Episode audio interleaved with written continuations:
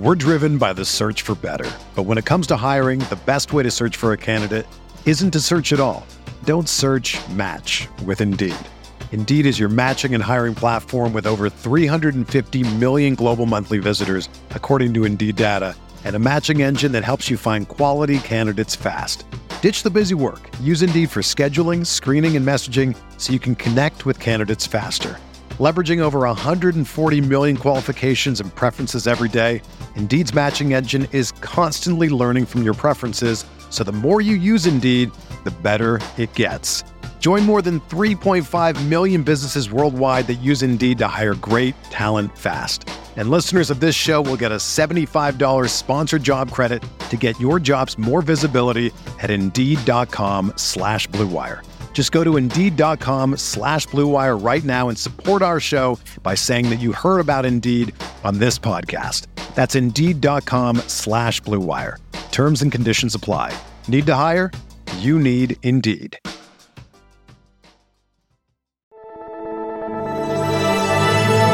Blue Wire.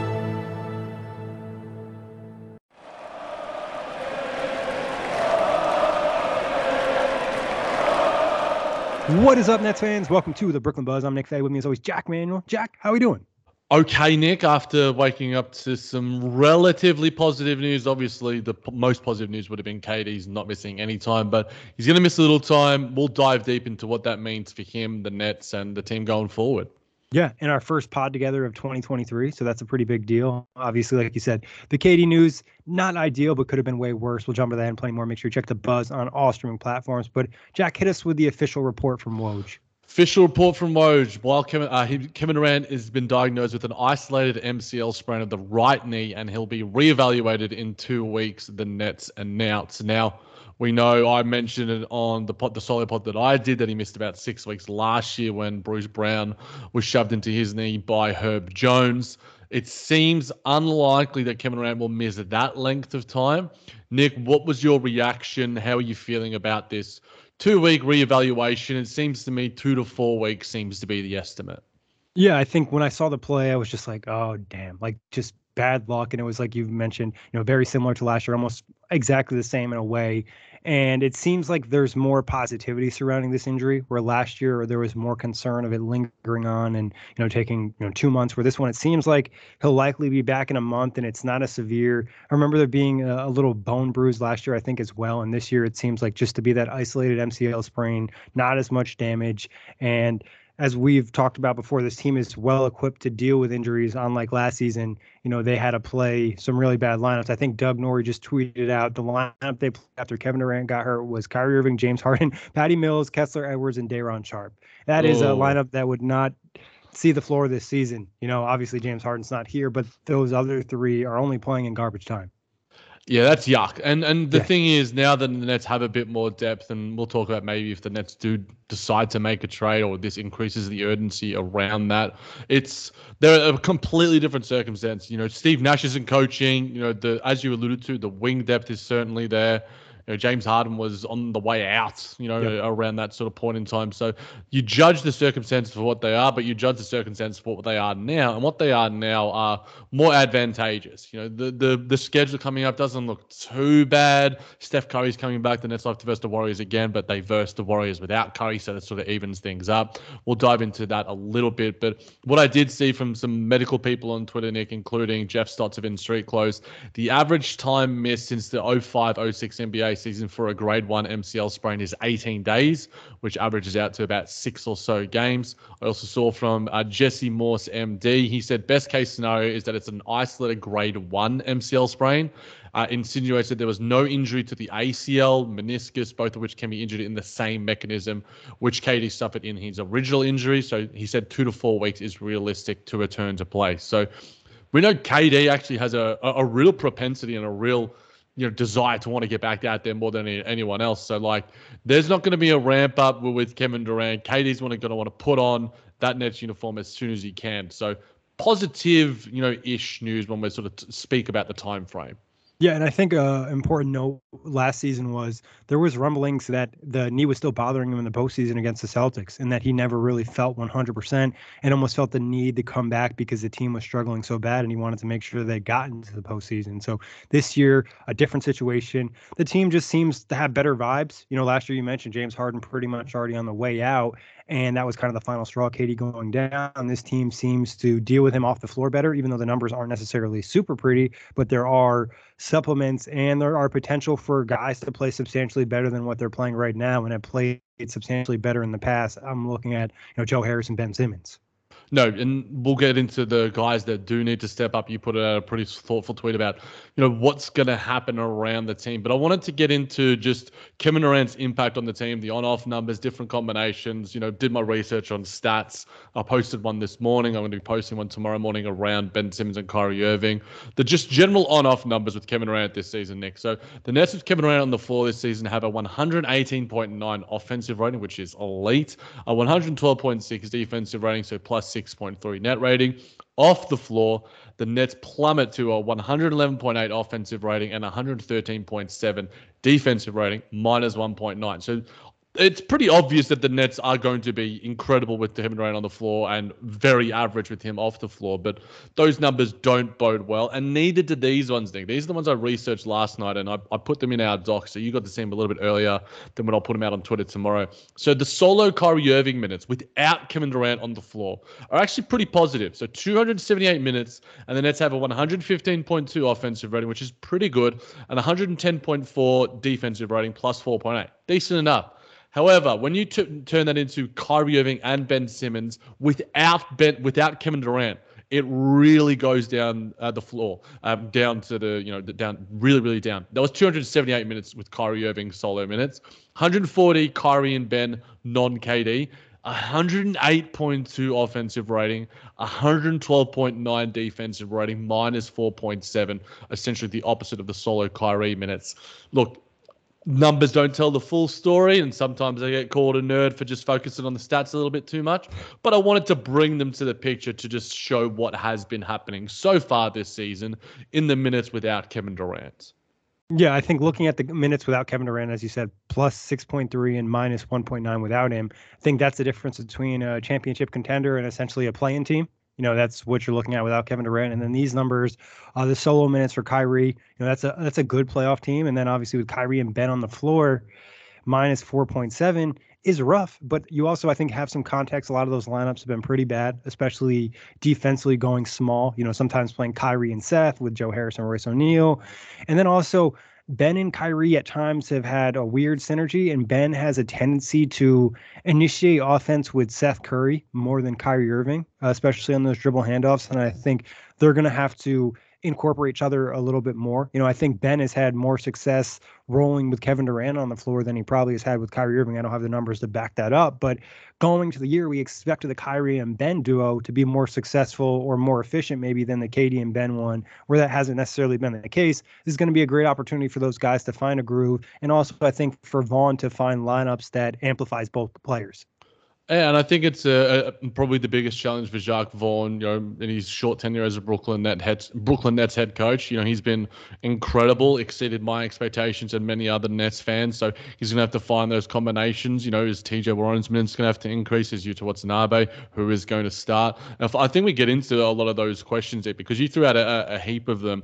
I guess the the number one thing is who is going to start in Kevin Durant's place. I've seen a lot of people advocating for TJ Warren. I've seen some Yuta Watanabe stands. You know, maybe that might be me and some of my burners. Uh, but they've also heard, you know, Joe Harris, who has performed well as a start of this season, but has been, you know, average-ish, you know, of late. We're driven by the search for better. But when it comes to hiring, the best way to search for a candidate isn't to search at all. Don't search match with Indeed. Indeed is your matching and hiring platform with over 350 million global monthly visitors, according to Indeed data, and a matching engine that helps you find quality candidates fast. Ditch the busy work. Use Indeed for scheduling, screening, and messaging so you can connect with candidates faster. Leveraging over 140 million qualifications and preferences every day, Indeed's matching engine is constantly learning from your preferences, so the more you use Indeed, the better it gets. Join more than 3.5 million businesses worldwide that use Indeed to hire great talent fast. And listeners of this show will get a $75 sponsored job credit to get your jobs more visibility at Indeed.com slash BlueWire. Just go to Indeed.com slash BlueWire right now and support our show by saying that you heard about Indeed on this podcast. That's Indeed.com slash BlueWire. Terms and conditions apply. Need to hire? You need Indeed. When you need mealtime inspiration, it's worth shopping Kroger, where you'll find over 30,000 mouthwatering choices that excite your inner foodie. And no matter what tasty choice you make, you'll enjoy our everyday low prices, plus extra ways to save, like digital coupons worth over $600 each week. You can also save up to $1 off per gallon at the pump with fuel points. More savings and more inspiring flavors make shopping Kroger worth it every time. Kroger, fresh for everyone. Fuel restrictions apply who who do you think should start? Who do you think will start? Yeah, I think there's three options, and you name them all. You know, you look at T.J. Warren; he has the best chance to replicate a percentage of the Kevin Durant offense, especially from you know mid range and ISO. Obviously, not as efficient. Gives you that other scoring option in the starting lineup. Yuta Watanabe gives you the three point shooting and uh, has some similarities defensively, not to the level of Kevin Durant, but gives you that length and that defensive versatility. And then Joe Harris, a player who's been struggling off the bench, giving him an opportunity to find his groove and provide an impact for this team that he just hasn't been providing. And I think that could be something to look at where, you know, Yuta's already playing well, TJ's already playing well off the bench. Joe Harris is not playing well, and we've seen the difference between starter minutes and bench minutes for him. Maybe you you try Joe in there, and he's a guy that also will open up space for Kyrie to be effective and potentially allow Ben to get his passing going. And if you're going to stay with Ben and Clax, which seems to be super likely, you need as much spacing as possible. Joe Harris is going to probably provide you the most of that, and and ideally he gets back on track. Yeah, I think Ben and Claxton, that's going to be an interesting scenario as well because normally you know, Jacque Vaughn will keep those two. If they're on the floor together, they're generally with Kyrie and KD because the shot making of those two is what, you know, just sort of supersedes the lack of spacing that sort of happens when you have Ben Simmons and Nick Claxton off the floor. So that's going to be a, another interesting wrinkle to keep an eye on. But I remember tweeting out, this was like uh, December 10th Joe Harris off the bench was averaging like less than six points, was shooting le- like 30% from the field and like 26% from three. And then as a starter, was shooting like nearly 49% from the field and over 51% from three, over 11 points. Now, those numbers obviously probably would have changed in the past month or so, but it shows you that Joe Harris is a starter. He's been a, a relatively long-term starter with the Brooklyn Nets in his tenure since coming to Brooklyn and revitalizing his career uh, in the black and white. So I would. Who would you advocate for, Nick? We sort of brought the names to the floor. I think TJ Warren is a name. If you're looking for the most similar facsimile of what Kevin Durant provides, TJ Warren is probably that in terms of the shot making, the ability to create his own a little bit. You know, Joe Harris might be next, but I think Yuta Watanabe has probably had a better season uh, than Joe Harris, and I think is just a bit more confident right now than Joe Harris is. So if I'm doing a ranking of of informed plays, you'd probably go TJ Yuta, Joe, but you almost might go Joe, TJ, Yuta, because I don't know if you want to, you know, overexert the the the amount of you know burden on TJ Warren, who is still finding his footing, coming back from a, a pretty heavy and, and pretty serious injury himself. Yeah, and you could argue that maybe you need TJ more with the bench units because they won't necessarily include two stars all the time now. And the splits for Joe Harris for this season from three as a starter 46%, as a reserve 24%. That is a huge difference in impact. Uh, averages 10 points game as a starter, five points as a reserve. I think you bring up a great point too, Jack, in terms of not messing with the rotation as much, even though Vaughn has kind of been all over the place. I just look at it as a potential boost to Joe Harris, where the other guys I already know are playing well. And if Joe continues to play poorly, take him out of the starting lineup.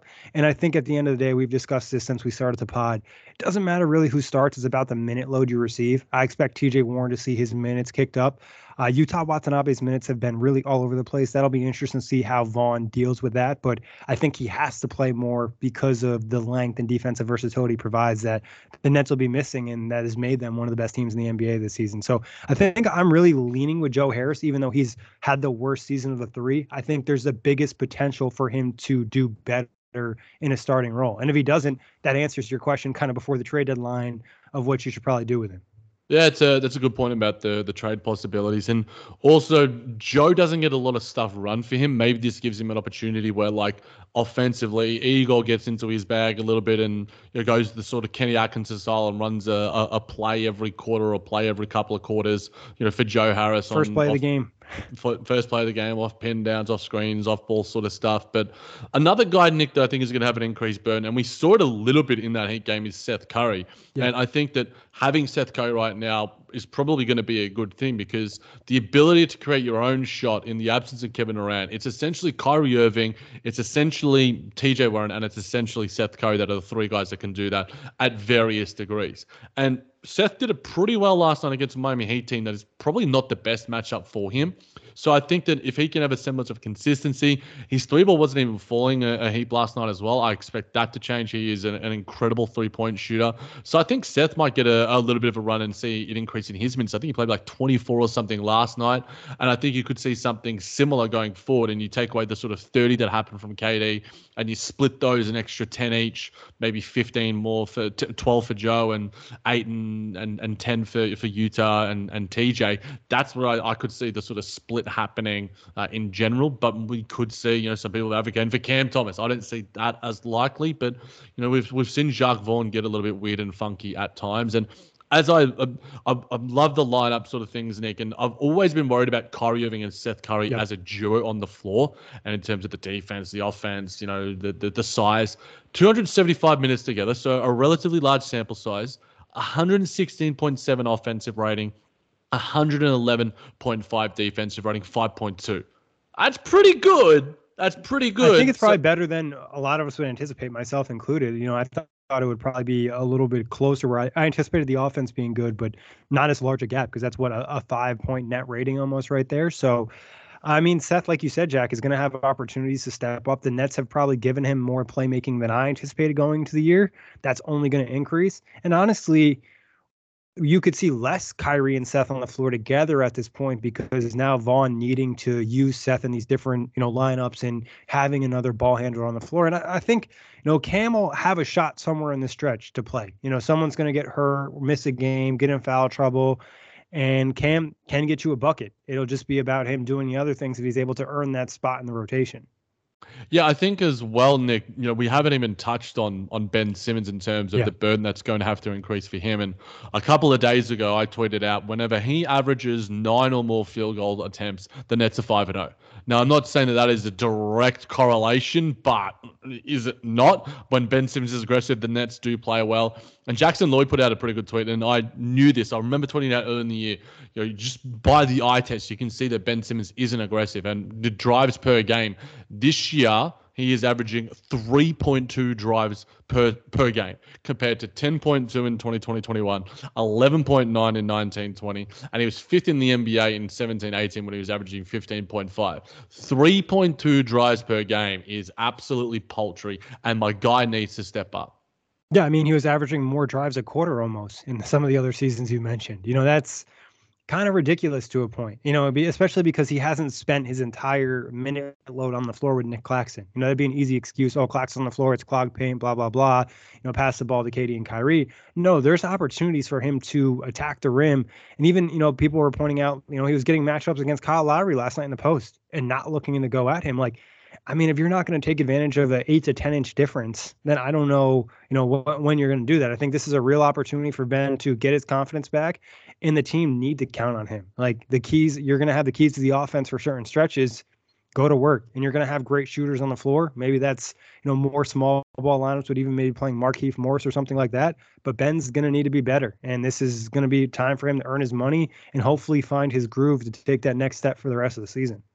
Yeah, and, and I, I think that a way to sort of maximize both Ben and Clax, Clax has been incredible. We Clax City is the population is overflowing. You can't get any sort of rentals there anymore. Airbnbs are sold out. You can't get a tenancy. The property prices are through the roof. But I think a way to maximize them is pairing Kyrie and Clax, and I think pairing Seth and Ben because I think that there seems to be a more innate chemistry. And again, Nick, I'm still doing throwing numbers at you.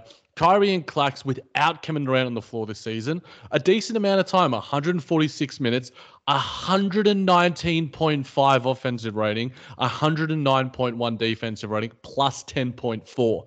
That's pretty freaking good. And I saw semblances of that last night as well in the fourth quarter with Kyrie Irving and, and Clax because Kyrie was getting doubled a lot, getting blitzed a lot, and Clax was in the right positions for those lobs, for those finishes around the rim. He's been really good there. So I think that could be one little technique, and hopefully Jacque Vaughn's listening to some of these numbers.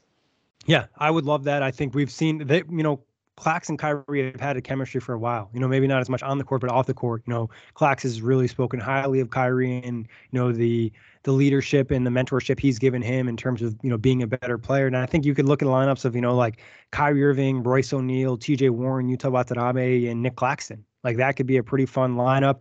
You know, you give you know, Kyrie another ball handler and TJ Warren. You give him a semi ball handler and Royce O'Neale. Yuta spaces the floor and Clax is that roll threat. And now, you know, there's options for you to be successful. So Vaughn's going to have some work to do, but he has a lot of, you know, a lot of uh, options to go with for different lineups to really succeed without Kevin Durant, which just truly was not the case last year. You know, as much as we disliked uh, Steve Nash and his coaching last season, even the best coach would have struggled with some of the lineup options the Nets were throwing out last season.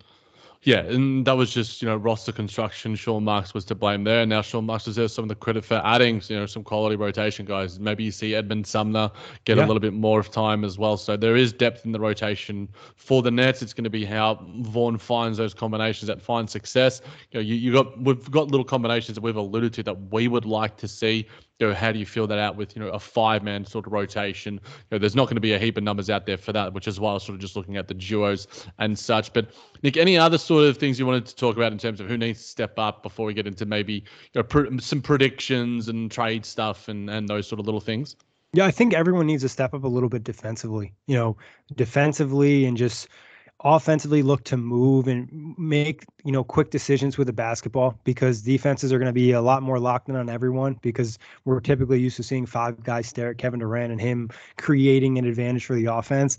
Everyone's just going to have to be a tick better in every category. And specific guys, as you mentioned, and as we've mentioned, Ben Simmons is going to have to be substantially better. And I think on both ends, you know, Ben still has another gear to hit defensively and multiple gears to hit offensively. Joe Harris just getting back to the player he's been in the past. He doesn't have to be anything extraordinary. Just get back to being a 45% three point shooter and crazy off ball movement.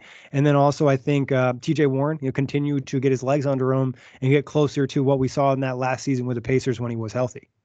Yeah, I think in all those points are in, incredibly valid. It's just like the the guys playing to their normal capabilities is going to, and maybe the increased opportunity allows them to do that. It allows to Joe to you know really step up. It allows Seth to step up. You know, Yuta with a bit more time or TJ with a little bit more time. You know, I think that you know Joe Harris might you know thrive in this role. I hope he does. I've been a Joe Harris stan in the past. I've had mixed feelings about him this season and, and previously as well. But yeah, it's going to be by committee. You know, and and Kyrie sort of said it after the game as well. It's like you know we, we don't we can't afford to sort of look at who we don't have. We've got to just focus on who we do have and and move forward. But in terms of what they don't have, Nick, do you think? And there's been a bit of a discussion on that Twitter and social media about this.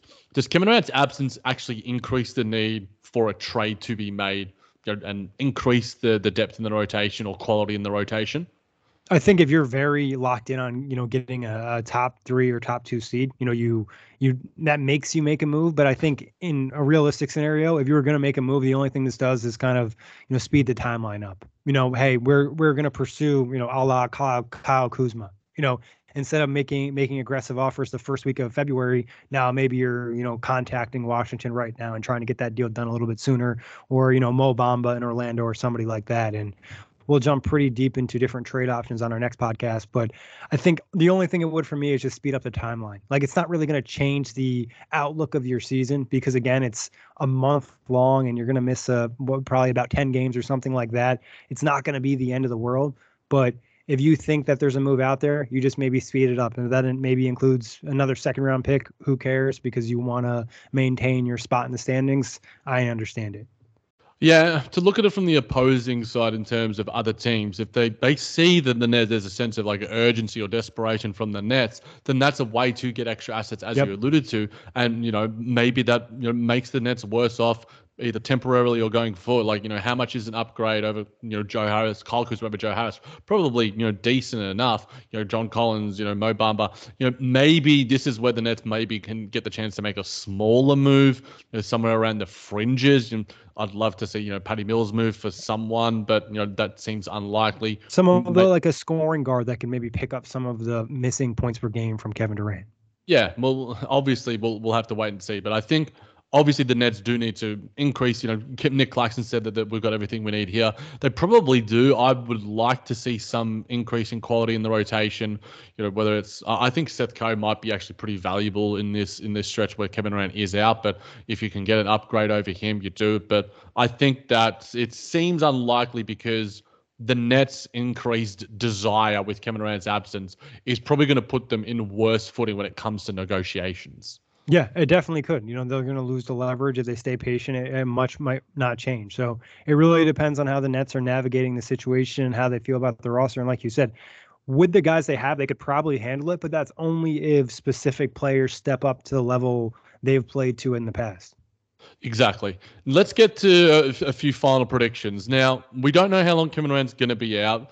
Let's hypothetically do around three weeks, 10 games, Nick. And so these are the games that the Nets have during that time span Boston, OKC, both at home, at San Antonio, at Phoenix, at Utah, at Golden State, at Philadelphia. Then they come back, and we've got Detroit at home, Knicks at home, and then that Lakers game they might be a couple more games here and there, but just for the sake of having 10 games, give me a prediction of how you think the Nets will fare over that 10 game span.